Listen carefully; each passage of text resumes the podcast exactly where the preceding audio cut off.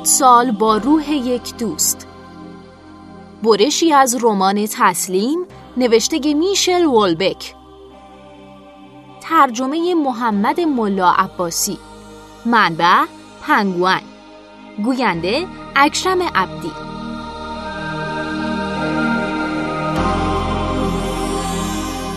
تو همه اون سالهای غمبار جوانی اویسماس برام شریک غم و شادی بود. رفیقی با وفا.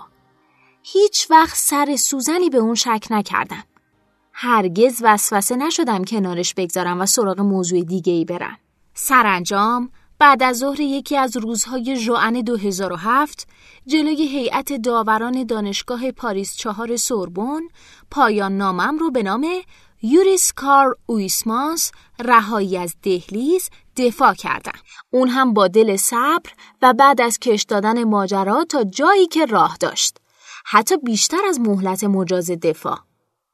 صبح روز بعد شایدم همون روز عصر درست خاطرم نیست شب دفاع رو تنها بودم و تا خرخره نوشیدم اون موقع بود که فهمیدم تکه ای از زندگیم احتمالا بهترین تکش رو پشت سر گذاشتم. در اون دسته از دموکراسی های اجتماعی که هنوز در غرب پا برجا موندن وقتی دوران تحصیل تموم میشه همین آشه و همین کاسه. ولی بیشتر دانشجوها اون اوایل متوجه این قضیه نمیشن. چون با حرس پول یا اگه ساده تر باشن با ولع کالاهای مصرفی هیپنوتیزم شدن. اگرچه چنین نمونه هایی از اعتیاد آدمای باهوش به کالا نامعموله اکثر آدمای بالغ و باشعور زلفشونو به همون پرومته خستگی ناپذیر گره می‌زنن یعنی خود پول. بالاتر از همه دانشجوها می‌خوان کاری کنن کارستون. می‌خوان جایگاه اجتماعی حسرت برانگیزی رو برای خودشون تو جهان دست و پا کنن. اونم در جهانی که به خیالشون رقابتیه. یا حداقل آرزوشون اینه که رقابتی باشه. جهانی که فقط ستایشگر شمایل های زود گذره. ورزشکارا، طراحان مد و وب، ستاره های سینما و مدلا. به دلایل روانشناختی گوناگون که نه بلدم و نه علاقه ای دارم که تحلیلشون کنم من اصلا و ابدا چنین آدمی نبودم. در اول آوریل 1866 یوریس کارل اویسماس کارش رو به عنوان کارمند دونپایه خدمات اجتماعی در وزارت امور داخله و مذهب فرانسه آغاز کرد.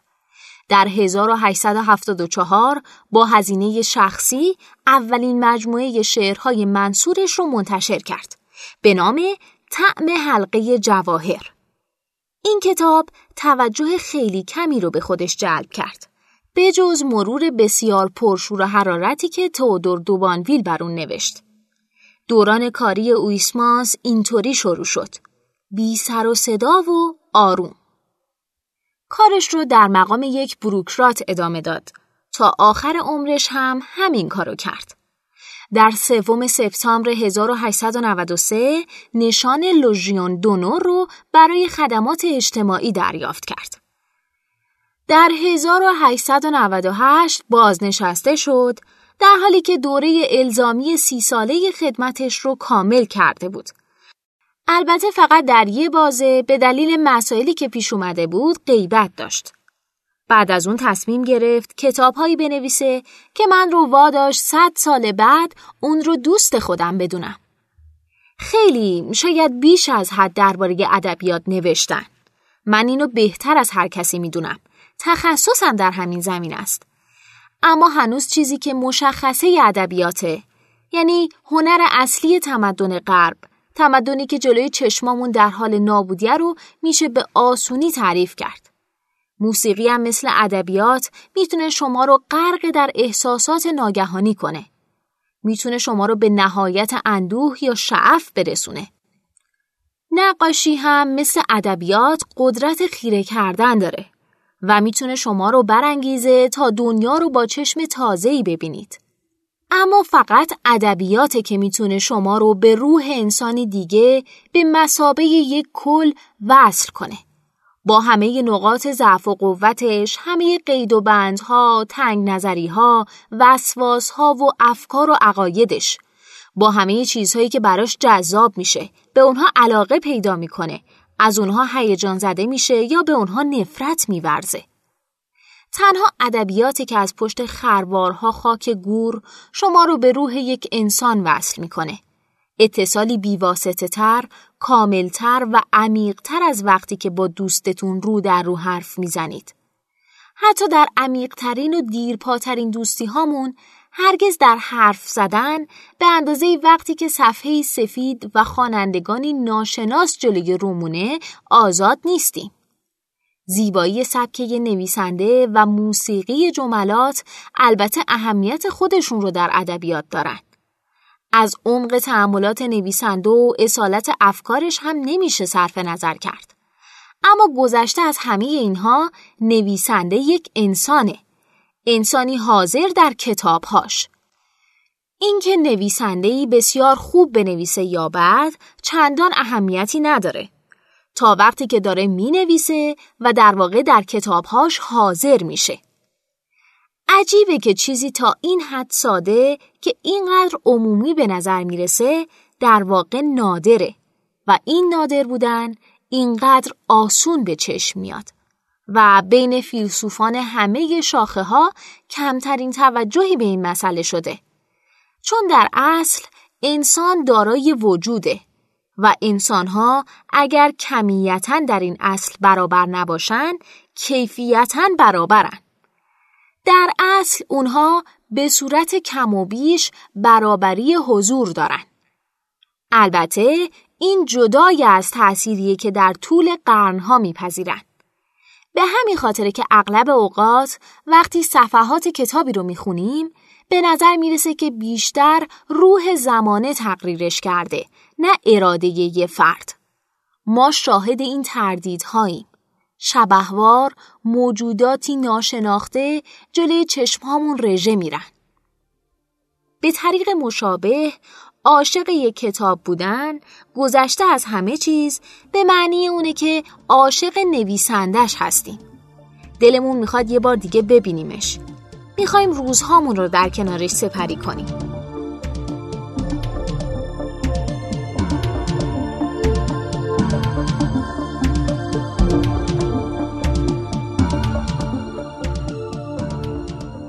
طی این هفت سالی که طول کشید تا رسالم رو بنویسم با اوینسمان زندگی کردم. در حضور کم و بیش همیشگی اون. اویسمانس در خیابان سوگر به دنیا آمد. در خیابان دوسوور و خیابان موسیو زندگی کرد. در خیابان سنت پلاسید از دنیا رفت و در گورستان مونپارناس به خاک سپرده شد. تقریبا تمام زندگیش رو داخل منطقه شش پاریس سر کرد. درست همونطور که تمام زندگی کاری سی سالش و کمی بیش از اون رو در وزارت امور داخله و مذهبی گذران. من هم در منطقه شش زندگی می کردم. در اتاقی خفه، سرد و مطلقاً بدون مبلمان که پنجره های اون به حیات خلوتی باریک دید داشت. حیات خلوتی که عملا مثل چاه بود. صبح که از خواب بیدار می شدم، ناچار بودم چراغا رو روشن کنم. فقیر بودم و اگه یکی از اون برگه هایی که همیشه تلاش می‌کنن تا فشارهای زیر 25 سالگی رو کم کنن به دستم می‌رسید قطعا گزینه قاچاقچیگری رو روی اون علامت می‌زدم. با وجود اینا صبح روز بعد از دفاع رسالم یا شایدم همون شب اولین واکنشم اینطور بود که انگار چیزی قیمتی رو گم کردم. چیزی که دیگه نمی‌تونستم پیداش کنم. آزادیم رو. برای سالهای متمادی آخرین نشونه های رو به موت دولت رفاه یعنی همون کمک هزینه های تحصیلی، تخفیف های دانشجویی، مراقبت های پزشکی، وعده های غذایی متوسط اما ارزون قیمت رستوران های دانشجویی به من اجازه داده بود تا ساعت های بیداریم رو همون جوری که دلم می‌خواست سپری کنم.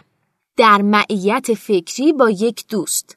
همونطور که آندره برتون اشاره کرده سفره خوشمشربی اویسماس برای همه پهنه. اون اجازه میده خواننده یه قدم عقبتر از اون بیسته.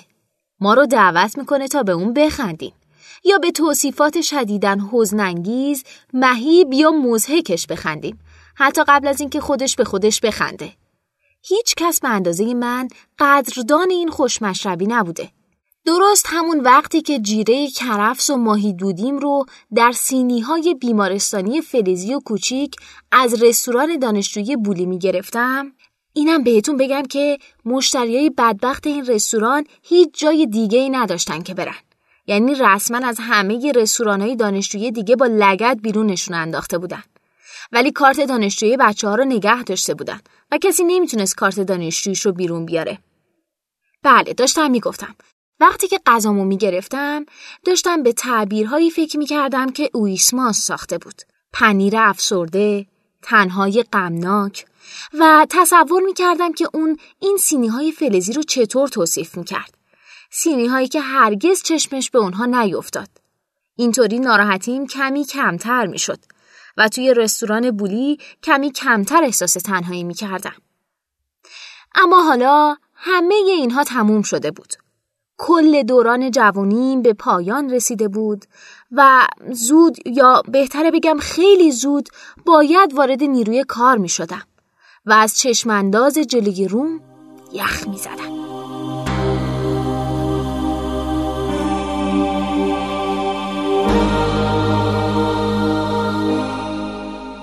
باز هم ممنونیم که تا انتهای این پادکست با ما همراه بودین اگر شما هم ایده جذاب و جالبی دارید که فکر می‌کنید می‌تونه برای بقیه مفید باشه اون رو در قالب یه فایل صوتی در سایت شنوتو با دوستای دیگهتون به اشتراک بگذارید.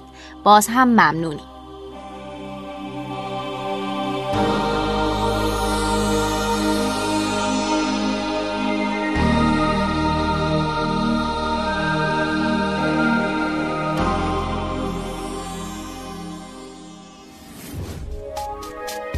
حالا به این موضوع فکر کردی که تجربه با دیگران به اشتراک بذاری؟ با استفاده از شنوتو صدای شما در سراسر دنیا شنیده میشه پس منتظر چی هستی؟ تجربه با دیگران به اشتراک بذار